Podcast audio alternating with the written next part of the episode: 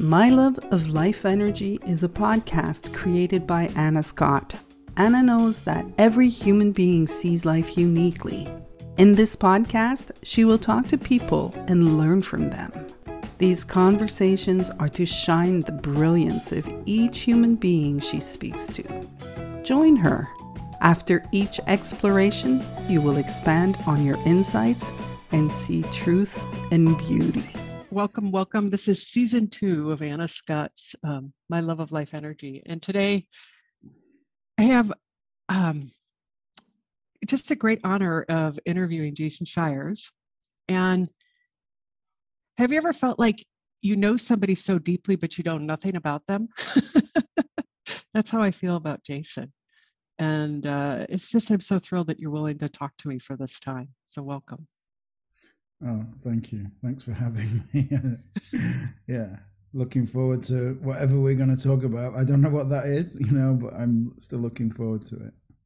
Uh, I um, we met because of uh, Michael Neill's programs, Super Coach, yeah. and um, the Genius Catalyst is where we really met. I'm curious, how did you stumble across this work?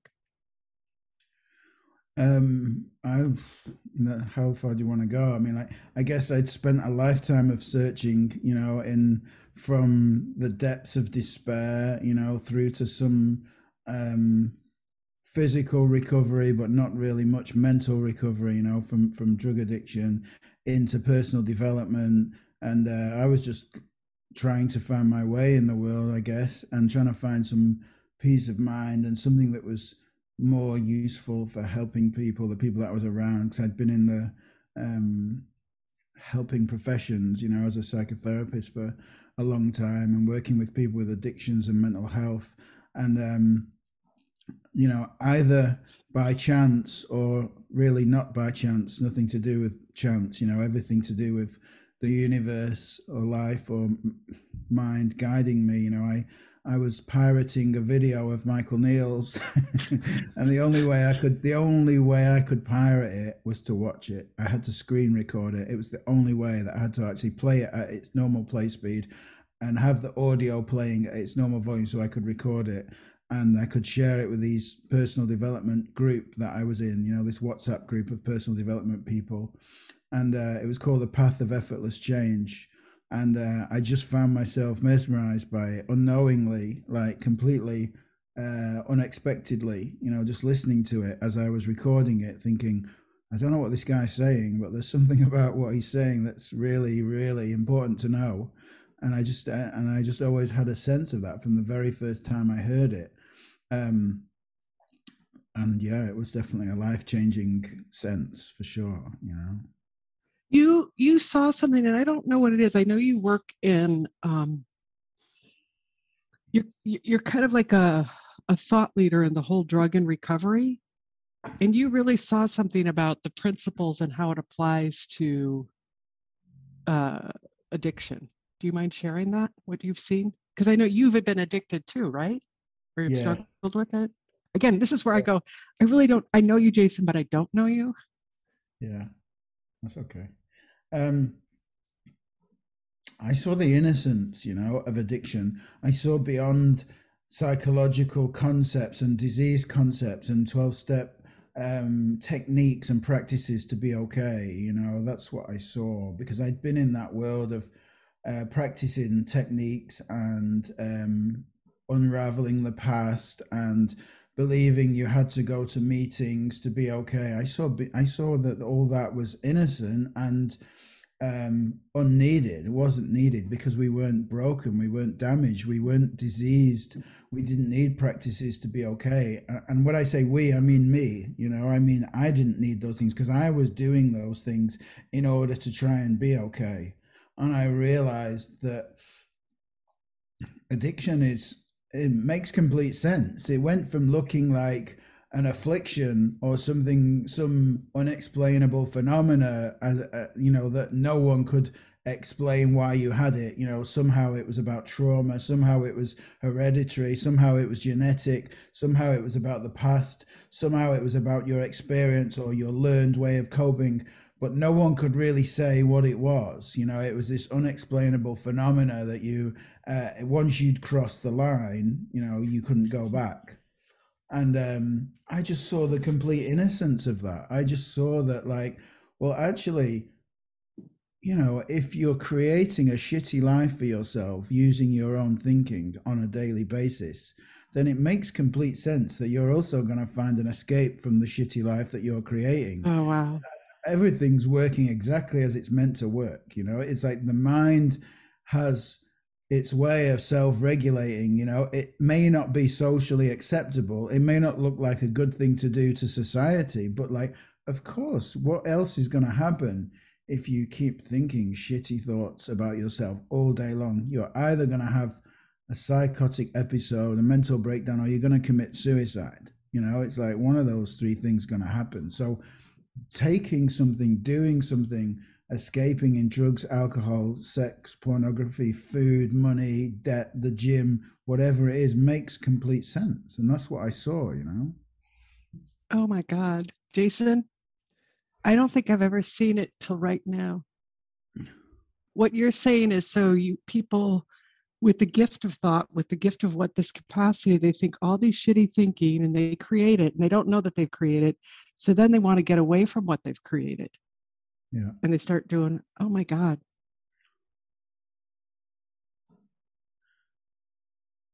That's mind blowing.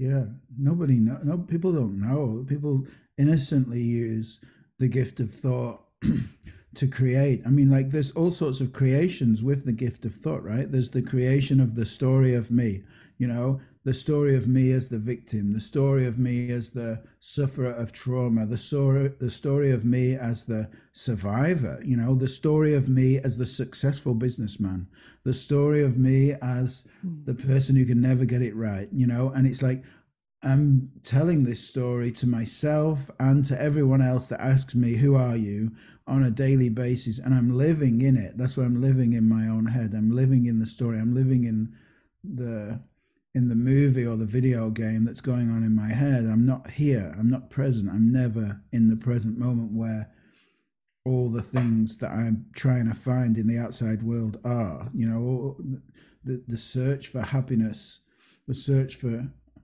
contentment, for joy, for peace of mind, in things, in people, in processes, in drugs, in alcohol, in sex, money, success, status, um, you know, property and prestige, is only available in the present moment. So, like, by falling out of my own thinking and becoming present in the moment, I experience everything that I'd search for in every other way, you know? Oh my God, Jason.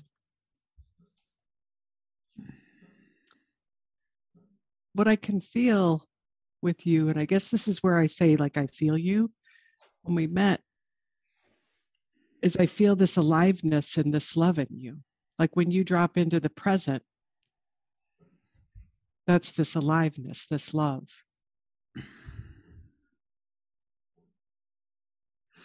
Yeah.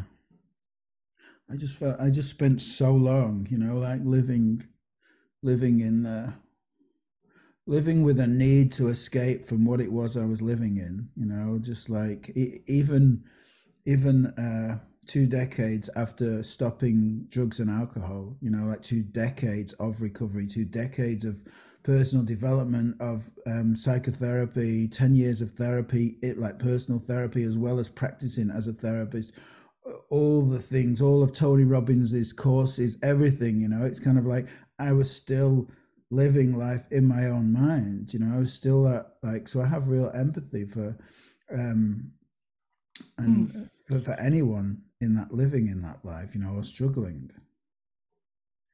Oh my God. I didn't know that you did all of Tony Robbins stuff. Yeah. I mean, I don't know why that one, but like all of that work, I didn't know that. Yeah.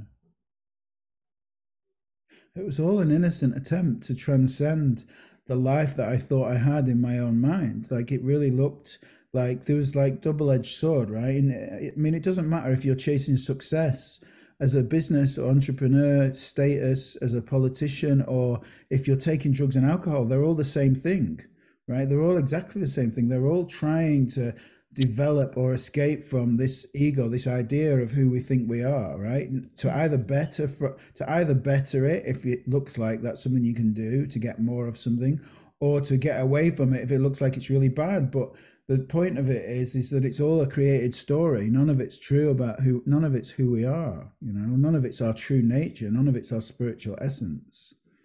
So I, I, um, the thing that I love to do more than anything is remind people who they are. And mm. who, you, who, I mean, to me, it's like if you remind people who they are, it takes care of everything down the street. Yeah. Once they really feel it. Do you see that? If people really yeah. see it? Well, it's like um, it's like something that they have a felt experience of. Like when someone has that experiential um, moment, you know, of just being present with the, knowing the truth of who they are, you know, and has transcended or seen beyond their own thinking, their own story. The, the volume has gone down on the thinking about self. You know, it's like that that present moment is um, etched in someone's soul. They they can't forget about that. They can't they can't forget about that experience of presence that they had. And it's like that. I don't think it's so clear for people. Oh, this is exactly who I am at first, but they remember the feeling, right, of presence. They remember the feeling of the realization of who they are, even if they can't put intellectual words to it. You know, they just they just know the feeling of it. Wow, it, it must be radical for you to, um, like with the drug modalities or the addiction modalities, recovery. Yeah. What you're speaking to is radical. It's lucky that I'm uh, I've got a rebellious streak and uh, and a love of upsetting people. Not really, you know, like I love to help people, but like in the um, in the world of psychology, where um, you know, in the I mean, it's it's the flip, it's the double-edged sword, right? Because for all the people suffering and struggling, they've made up an idea, a story of themselves, and they've uh, attached their identity to it, you know. In the same way that everyone in the psychological world of change has also made up a story and attached their identity to their to their concept, to their theory about change, you know. So there's always a challenge in sharing this with people who are uh, somewhat professional, you know, by title in in in the world of addiction and change, particularly in the world of psychiatry and psychology. Um, You know, because they're very much attached to their theories and their concepts about what's wrong with people, what's broken. And it's quite new to come and say, well, actually, addiction makes perfect sense. Of course it does. Look, you can look at it so simply in this way, because they're really attached to the idea that people are broken, people are damaged, people have mental illness, um, you know, that's unexplainable. So, yeah, you know, definitely it's radical for sure. I, I um... I'm sorry, I just feel like an explosion just went off on me, is when you said it's so simple, it makes sense. That's what's so radical. Yeah. Yeah. It is so simple, and it does make sense based on what we believe. Yeah. Wow.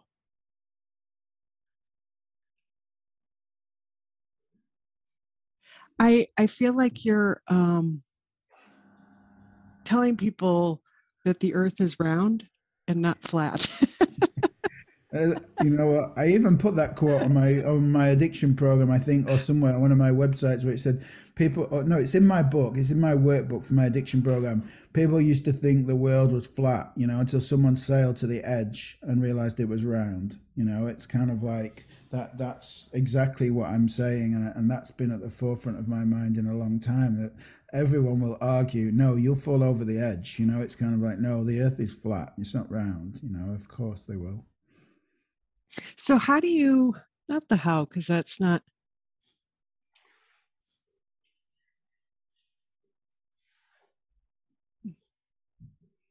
I mean, it's so simple, hmm. and the implications are massive.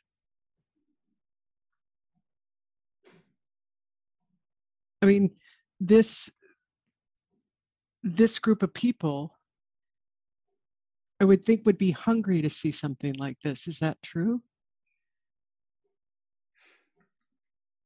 I don't think there's one answer to that. You know, it depends. There's some uh, highly intellectual addicts. You know, I don't like the word addicts. I just use the word addict. I, I don't like the label. But like people who are struggling, and there's some um, people that are open and willing to hear something new, you know, like uh, almost straight away.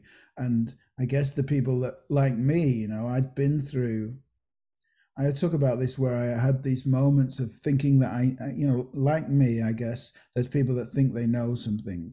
There's people that think they know something about change. There's people that think they know something about psychology. There's people they think who think they know something about mental illness, you know, and it's like they listen to you with this combative um, attitude to finding out what's wrong in what you're saying, you know. So it's, yeah, it can be, it can be challenging in, um, George Pransky uses the term like softening people up, you know, and, uh, and, I, and I like that because I'm quite good at that now. You know, I used to be like the opposite, but now I'm quite good at that. I see, I see how that works. I saw how it worked for me. I can see how the intellect can get in the way of people hearing something that really makes it, you know, people are their own worst enemy. The, the intellect can be the very thing that stops you from hearing something that's going to be life-changing, you know. How do you soften people up? I've never heard that. I love that. Will you say more about that? Yeah, it's like, it's really, uh, I guess if you had to turn it into a process, it's really about not trying to teach something to somebody before you've got the, pre- you know, like the connection, the presence with them, you know, and, and you'll know when that is, you know, you can feel that with people. It's like they actually invite you, you know, like into into a conversation that could be transformative. Whereas like, I guess in the past, I was a bit more like a steamroller. I'm like, hey, listen, I don't give a shit about what you guys let, let me listen to me, you know, I've got the solutions. And it's like, like you can just feel people soften, right? When you're present with them, when you really listen to them. I mean, you're great at this. You're great at listening. You know, I, I've witnessed it. I felt it. When you really listen to people, when you really sit with them and be curious about who they are, you know, you put all your shit aside, you know, you put everything in about what you think they need, about what you think they need to know, about how you think they need to change. You put all that shit aside, you know, and it's like you just get present. And, and and really hear and be curious about someone. They invite you to offer them something. They invite you to, they give you an opportunity to share something with them that's going to be life-changing always, you know? Oh my God, Jason. But I can feel the, when you say that, the truth of it. Especially, I mean, coming from you, because I've known you as a hard ass at times. And I mean that in the most loving, like, yeah. But I see that you see the power of that, the power of being present with another human being. Mm.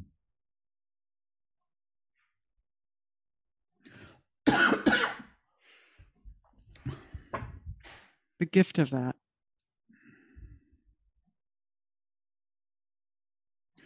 It's not difficult, right? I mean, like, because how magical is it to um,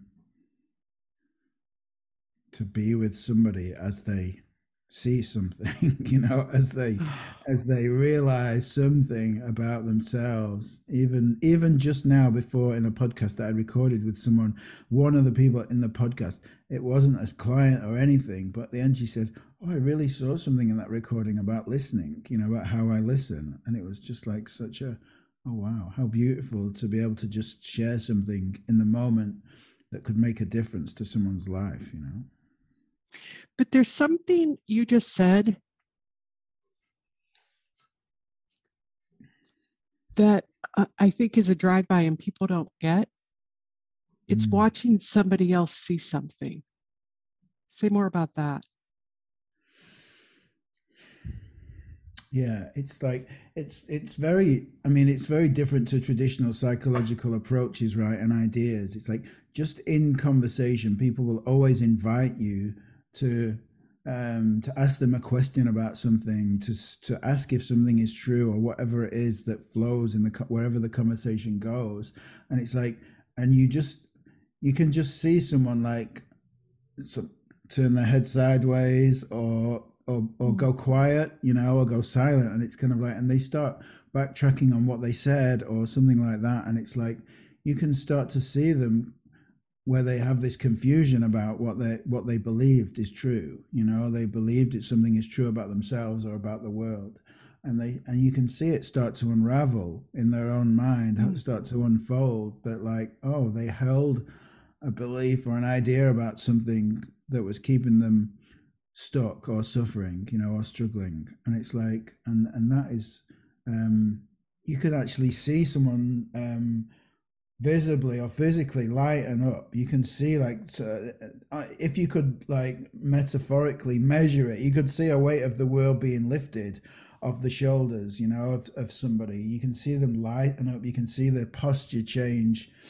And um, it makes sense, because if you've lived, like, in your head, your senses are kind of asleep. Your senses are dead. Your senses are uh, uh, um, dulled, you know, and, and as you come into the present moment, you start to notice more about people, about the world, about colors and smells and tastes and visuals. You know, it's like you start to see that. So you can really see that uh, happening with people when they when they notice something, when they hear something that makes a difference, you know.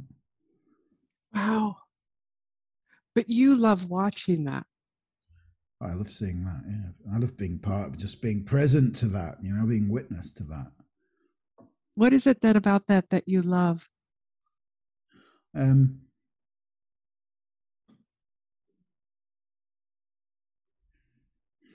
it's a good question. It feels, it's like a magical feeling in me, you know, like to see somebody experience the world differently from something that they thought was so solid, so fixed, so, so bad, you know. It's like, um, to see another human being, to be in the presence of another human being having that experience. It, it's just like everything about being alive, you know, like, like it feels like that's the whole purpose of life, just being alive and being present and with another human being, you know, oh, like wow. Really present, you know. It feels like, um, like watching the lights come on, like a, mm. a light show. When you said that, it felt like a light show coming on, like you're watching their lights turn on. Yeah. I had never thought about the um, the senses, like to drop out of your thinking that your senses become alive. Yeah. And like sometimes, like sometimes you see it, but they, they don't, you know. It's kind of like, you. I don't know if you've had this, but like I've had people, I had a conversation with someone and I've gone back to them a week or something later, or a week or two, and they're like, hey, um, what happened with that, that problem that you were having? They're going, oh, that problem. Yeah, I don't know what happened to that, but it just seems to have disappeared now. You know, it's kind of like, you know, it just, it just went away, you know, and it's kind of like, and you think, oh, yeah, how cool. You know, it's kind of like, but so you to, just to see that, you know, is it cool? Even if they didn't really see the exactly what happened, but they, they're living a more joyful, more freer existence, you know? Oh my God. I do. I, I, I feel like uh, I have to go back to what you said about the senses. Yeah. It feels like when you get present, like somebody runs around and starts turning on all the senses. Like I could see this little man inside the body. Okay, time to turn on smelling. Okay, time to turn on feeling and taste.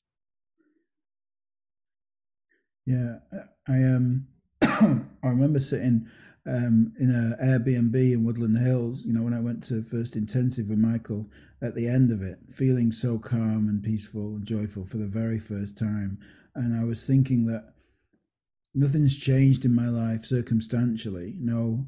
More money has gone in the bank, haven't got a new relationship, didn't lose weight, didn't get new clients in my business, all the things that I thought prior to that that I needed to be happy.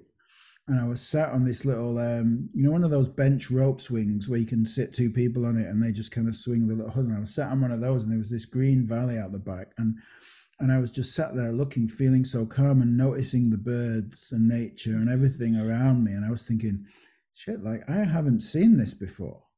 You know, I really hadn't seen it. It's like I'd spent my whole life living in my head. I'd never, I'd been everywhere, but I'd not been anywhere, you know, because I just spent the whole time wherever I was going in my mind about problems, about this, about that, about losing weight, about more money, about new relationships, about debt, about finance. I was always somewhere in my head. I was always in the past or the future. I was never here in the moment, you know, experiencing life. And it was like waking up for the first time. And it's exactly like you were saying about the senses. Of course, it makes complete sense that the senses come alive in that moment, because you come into the present moment, you start to notice things around you, smell things and taste things, whereas all you've done before is uh, you've been present in the physical body. But like, as for being present in the mind, you know, it's kind of like he was always somewhere, I was always somewhere else, you know. Oh my God, Jason. That that description, it takes my breath away, because it also makes it simple. Like Dickon always says, there's one problem, we believe our thinking, and when we fall out of it. But it's so clear to me how much people are living in their thinking. Yeah. And it's way too simple, right? I mean, it's kind of like way too simple for complex minds like our like our intellectual minds, you know. It's kind of like, can't be that easy, can it? I know that's the biggest. People always say, I had a guy I worked with, and he thought he was coming in to do videos. He was an older gentleman, and he um after an intensive weekend, he goes, okay, I don't know what happened. And he tried to explain it. And then when we were doing our final second session after it, he goes, okay, well, I didn't get my videos. But he had reported he'd had the best trip of his life to Hawaii, and how he'd fallen in love with his wife again. Like, I don't think you came in for videos. Mm-hmm. Oh. Like, we just are so much in our head, and it's so simple.